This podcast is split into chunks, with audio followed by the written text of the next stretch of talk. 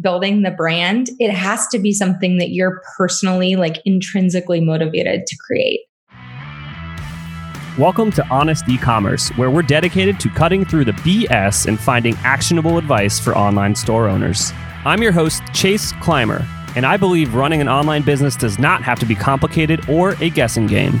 If you're struggling with scaling your sales, Electric Eye is here to help. To apply to work with us, visit electriceye.io slash connect to learn more. Now let's get on with the show.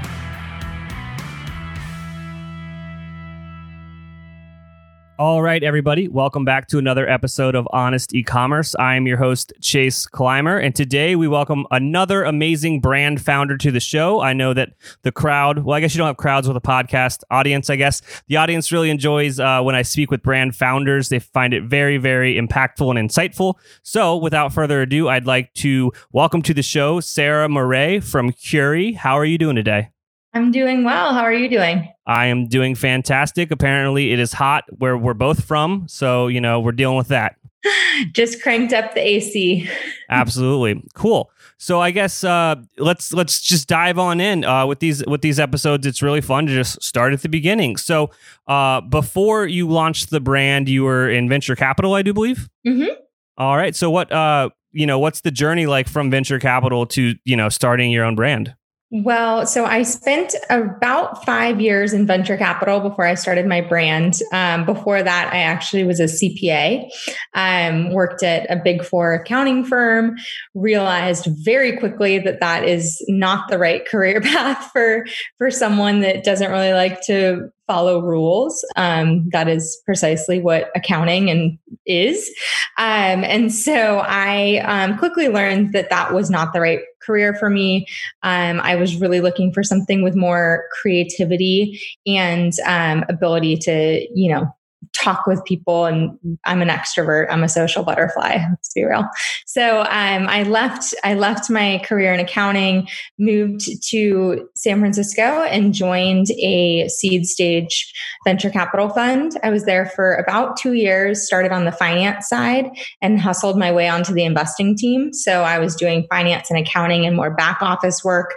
Started just showing up at pitch meetings and ended up finding my way onto the investment side.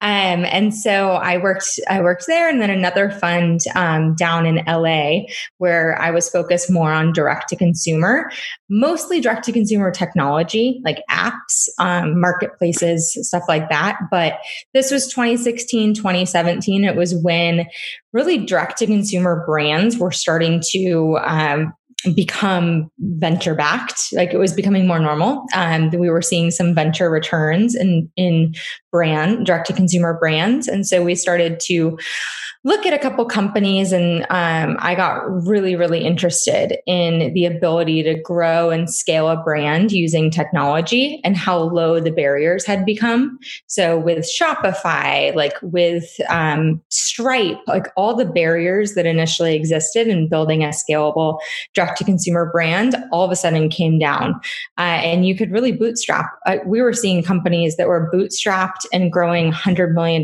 brands within three to five years. And that just wasn't possible before. And so I started to um, become fascinated with clean beauty. And, um, you know, there was this, especially in LA, we had Moon Juice open up around the corner from my office. Beauty Counter started while I was in Venture. We, we looked at them. Um, Goop was starting to become more mainstream and in creating their marketplace.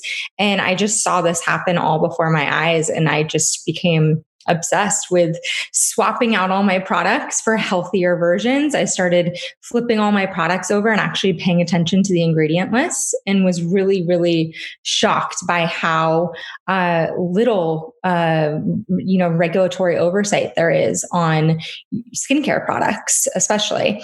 And so i started to you know swap all my products and become really interested in the space. And during that process i personally was trying to find a aluminum free deodorant. I had read about the harmful effects of aluminum and and parabens and all the chemicals that are in your drugstore antiperspirants. And that is the one product i could not find that actually worked. I kept trying every brand under the sun.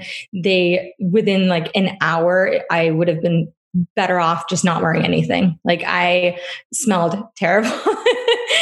and so um, that's really how the idea for Curie was born.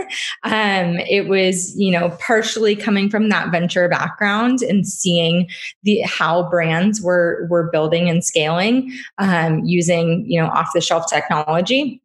And then at the same time it was just a personal need. I couldn't find a, a, good natural deodorant. I felt like there was a gap in the market. And i also felt like there was overall this stigma that natural products just didn't work as well that was really you know a customer sentiment was like you were kind of sacrificing something by switching to natural products and so that really was the was the idea behind curie is to prove that wrong prove that stigma wrong create really, really effective personal care products that are also made with clean ingredients so that they're safe for you. But first and foremost, they have to work. People aren't going to continue to buy the products if they don't work. So I started to work with a chemist down in LA. Our first product was the deodorant. Uh, it took like nine months to develop, um, but once I put it on the market, I you know I created the website myself with Shopify. Um, you know, really bootstrapped it uh, with my own savings and saw some early traction that made me um, decide to take the leap and grow the brand.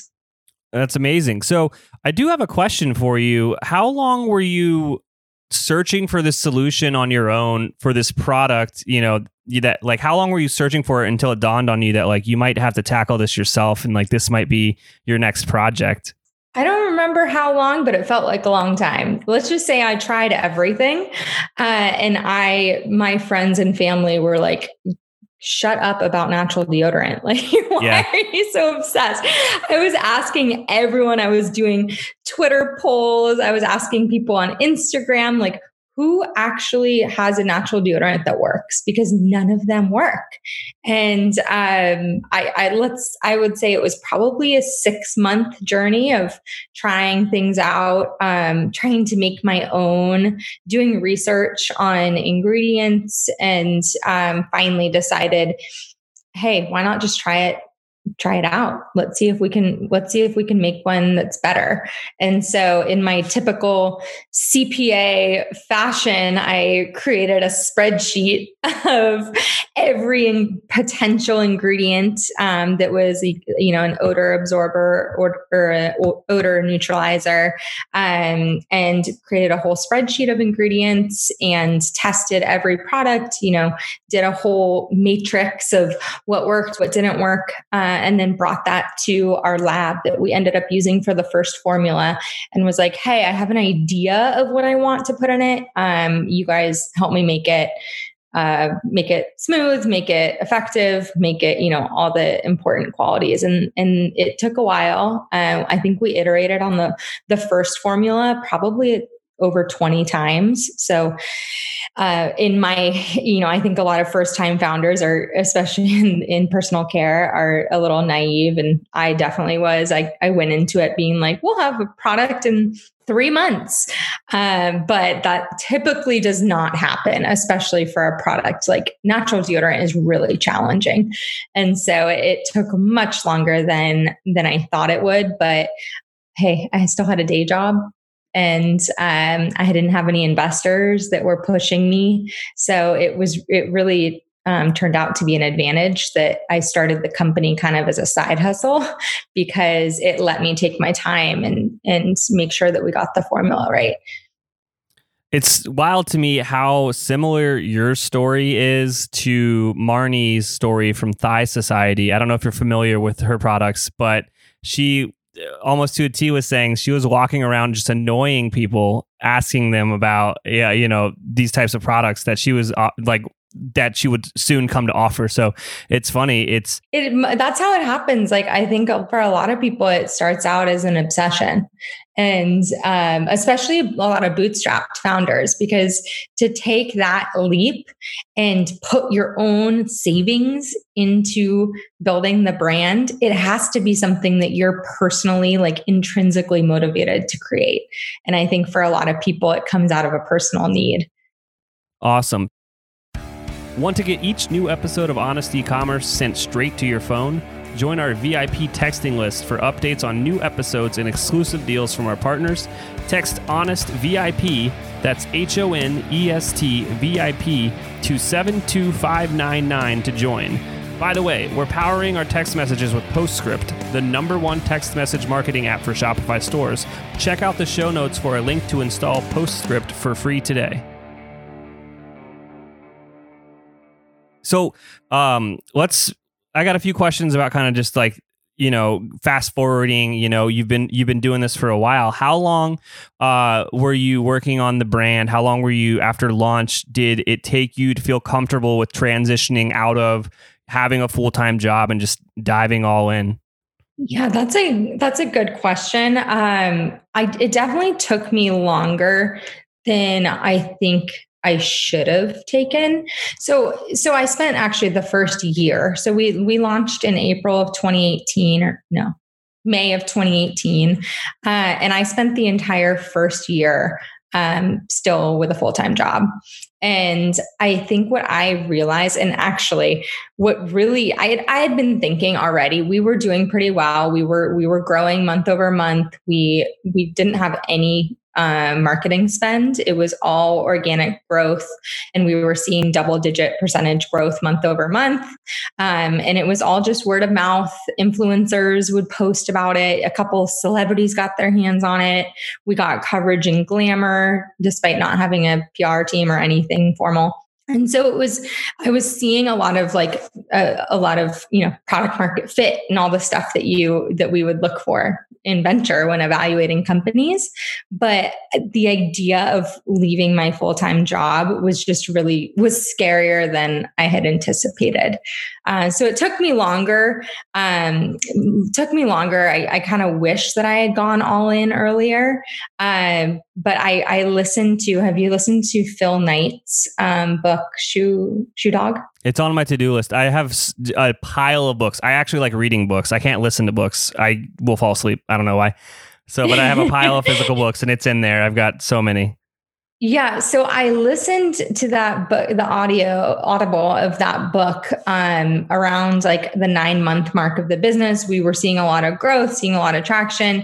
Um, I was still at my full time job, and I was listening to that book, and he said, and I wish I had the exact quote, but he said in the book when he, when he started Nike, he's like, I went all in.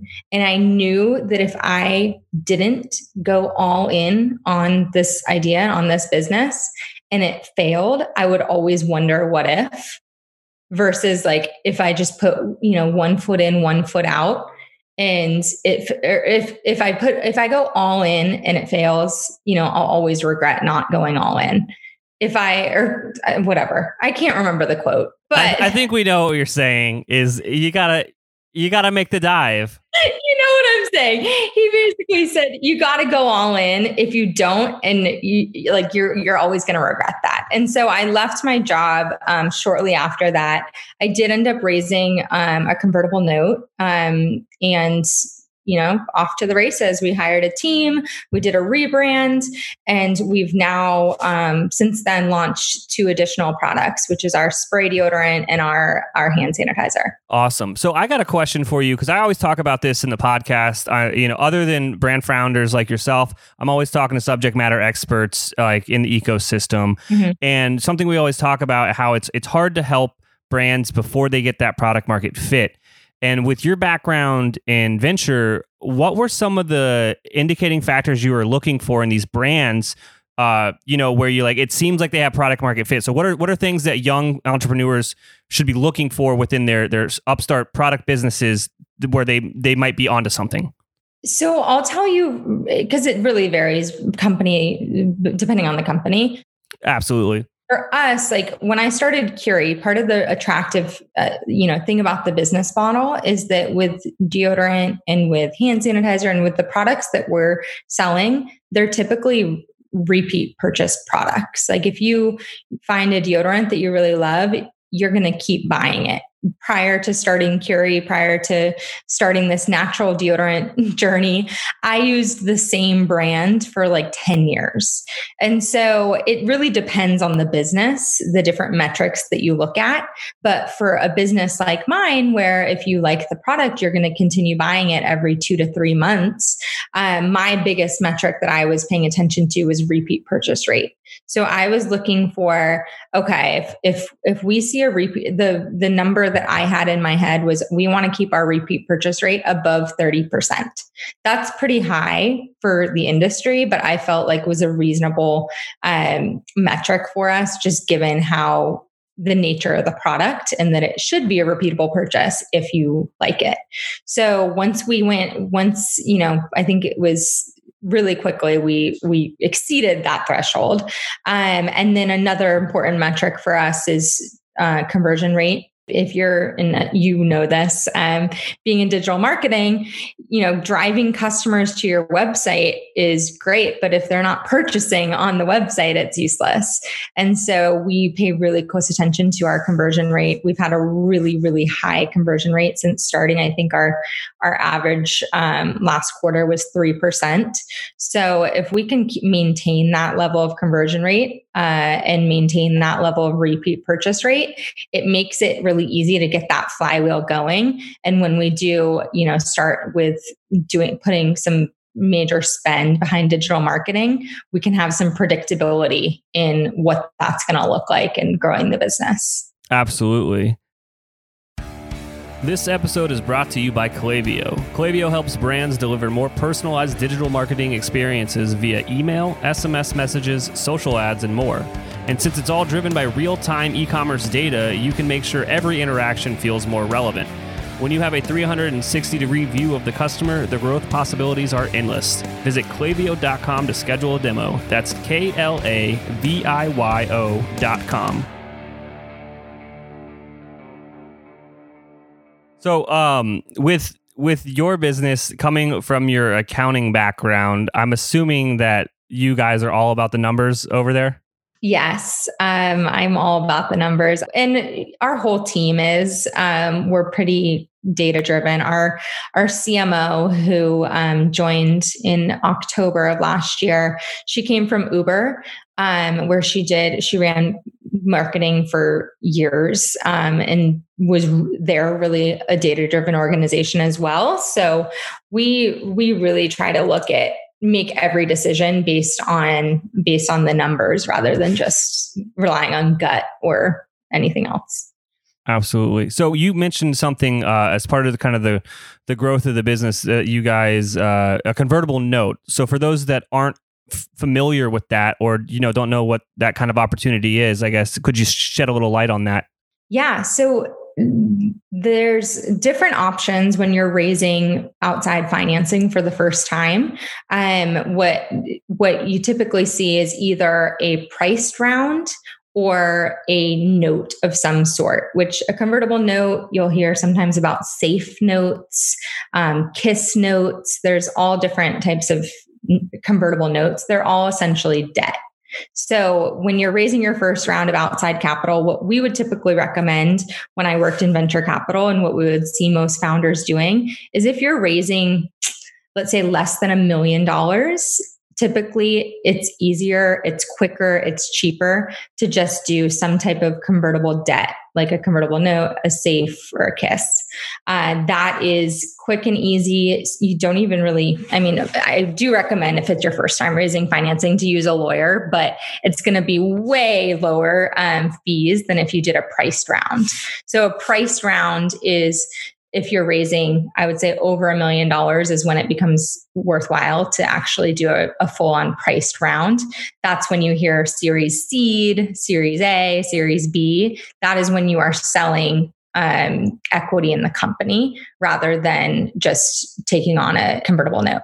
Absolutely. And then with when with raising that debt, how you know how is that paid off, or how does that turn into like an investor or a board member? You know, I'm assuming it's everything's unique in these situations, but what's kind of like the general consensus of those? It's all it's all really dependent on the on the founders and the investors. But let's say you raise a five hundred thousand dollar convertible note.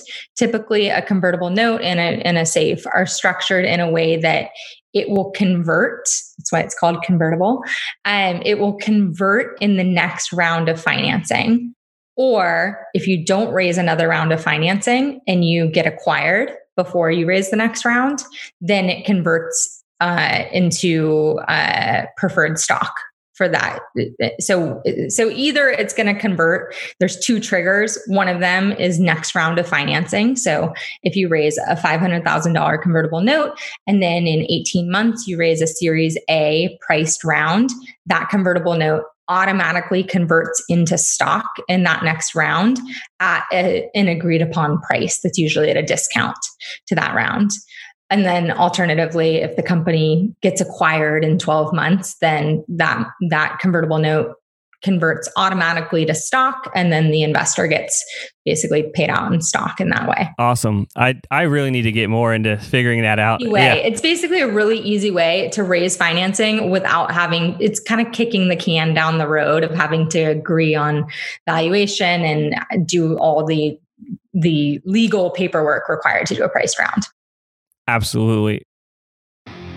Let's be honest today, all of your customers are going to have questions. And what are you doing to manage all those questions? Do you have a help desk for your business? One of our sponsors of today's episode is Gorgias, and Gorgias is the number one rated help desk for e commerce. It integrates seamlessly with Shopify. We have installed it on a bunch of stores. It's also used by brands like Movement and Rothy's. And what it does is it takes all of your customer insights and information, brings it into one amazing dashboard so you can solve their problem as quickly as possible. If you want to give Gorgias a try, visit gorgias.link slash honest. That's G O R G-I-A-S dot L-I-N-K slash H-O-N-E-S-T to get your second month free.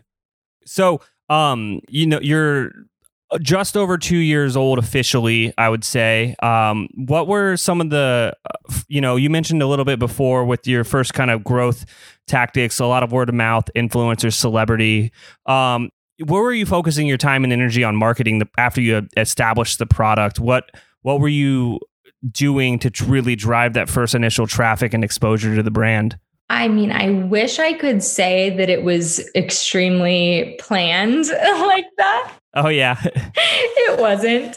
Um, we I'll tell you what I did. So we when when I launched the company in in 2018, uh, first thing I did was I reached out to all my friends, family, network everybody I knew.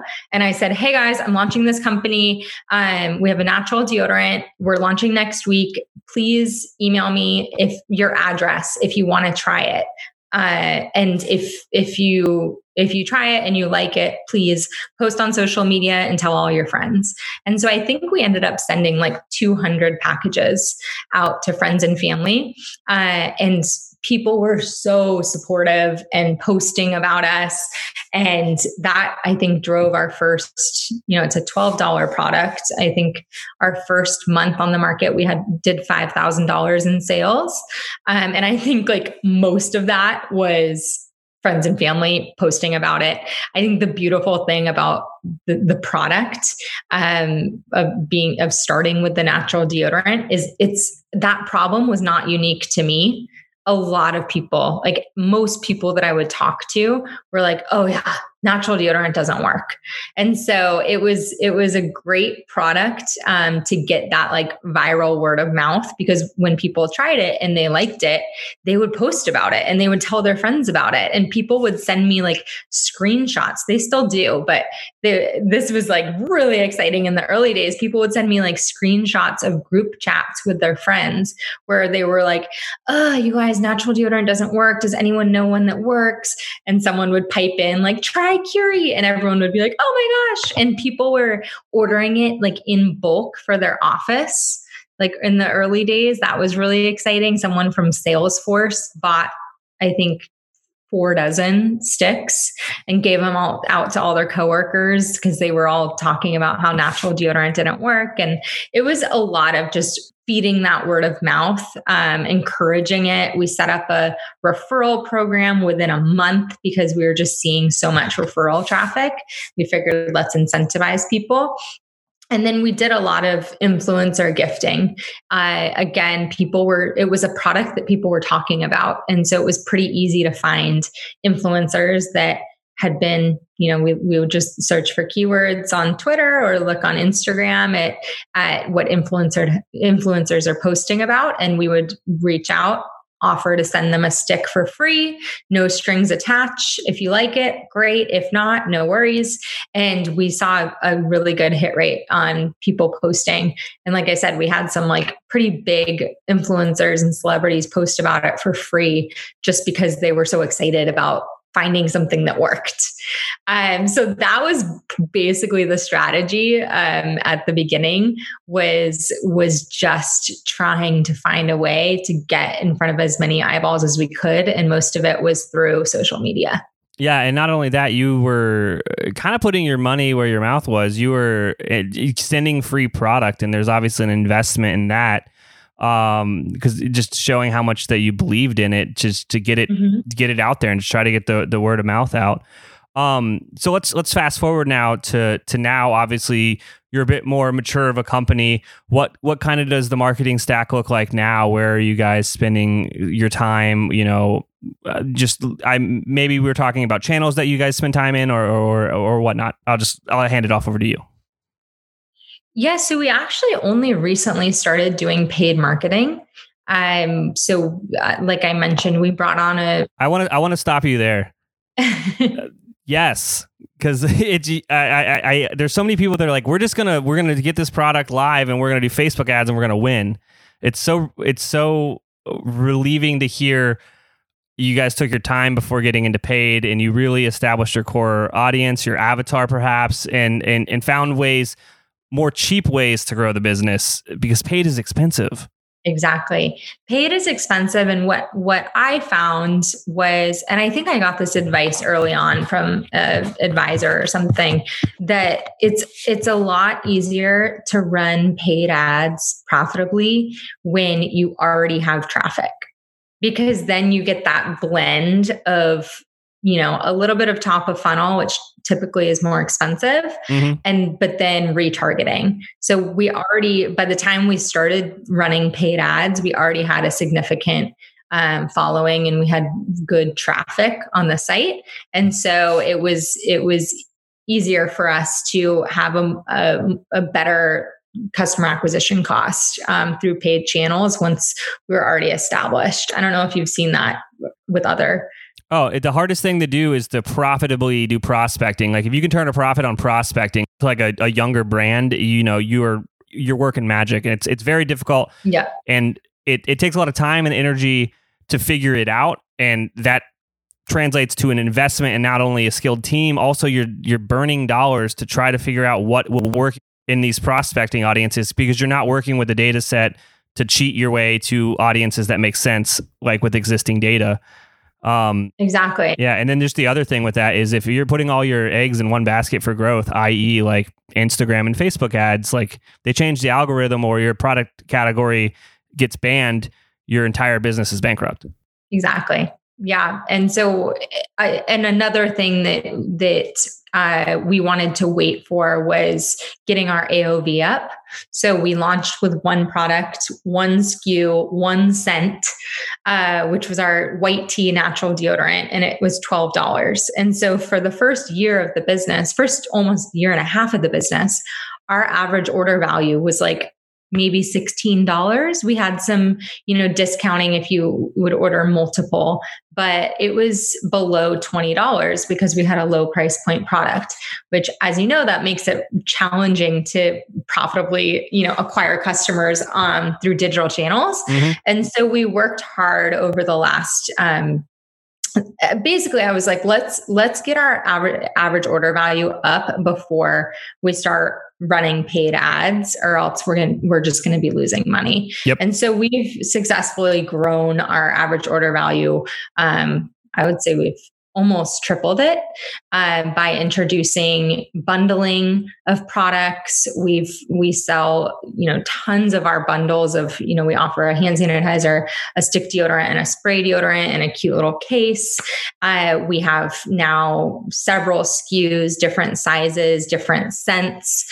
And so that that combined with having an existing audience and having that existing traffic we decided it's time to start running ads so at the moment, we're doing Facebook, Instagram, Google, Amazon, uh, and we're seeing a lot of success there uh, right now. It's it's definitely up and down. Yeah. Um, as I'm sure you know, with with COVID and everything that's going on right now, it's it's definitely um, there's some volatility there. So we're making sure that we keep our organic traffic and our organic growth high, um, still fostering that word of mouth growth, still fostering our referral program, still doing lots of gifting. Uh, we do, we have a great group of micro ambassadors, uh, micro influencers that are ambassadors. And then we also are bringing on customers as ambassadors as well.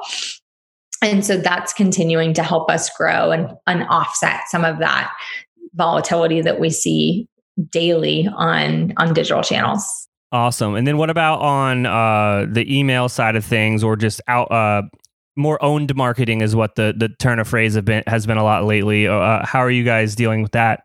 Yeah, we do. We have a pretty robust email list, and we, um, I think, email is our best channel.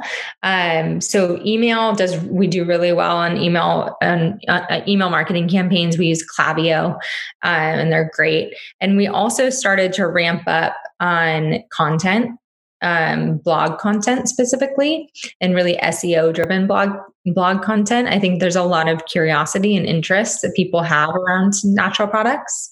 Yeah, you've got you've got a product that uh, people are searching for. That that ter- those terms are exactly. So people are searching. People want answers. People hear, "Oh, is there really a natural deodorant transition period?" Or with hand sanitizer, like we have our hand sanitizer is really unique in that we put hyaluronic acid in it and that's something that's it's so hyaluronic acid is a super mo- it's a humectant and it basically you guys can't see the weird face i made in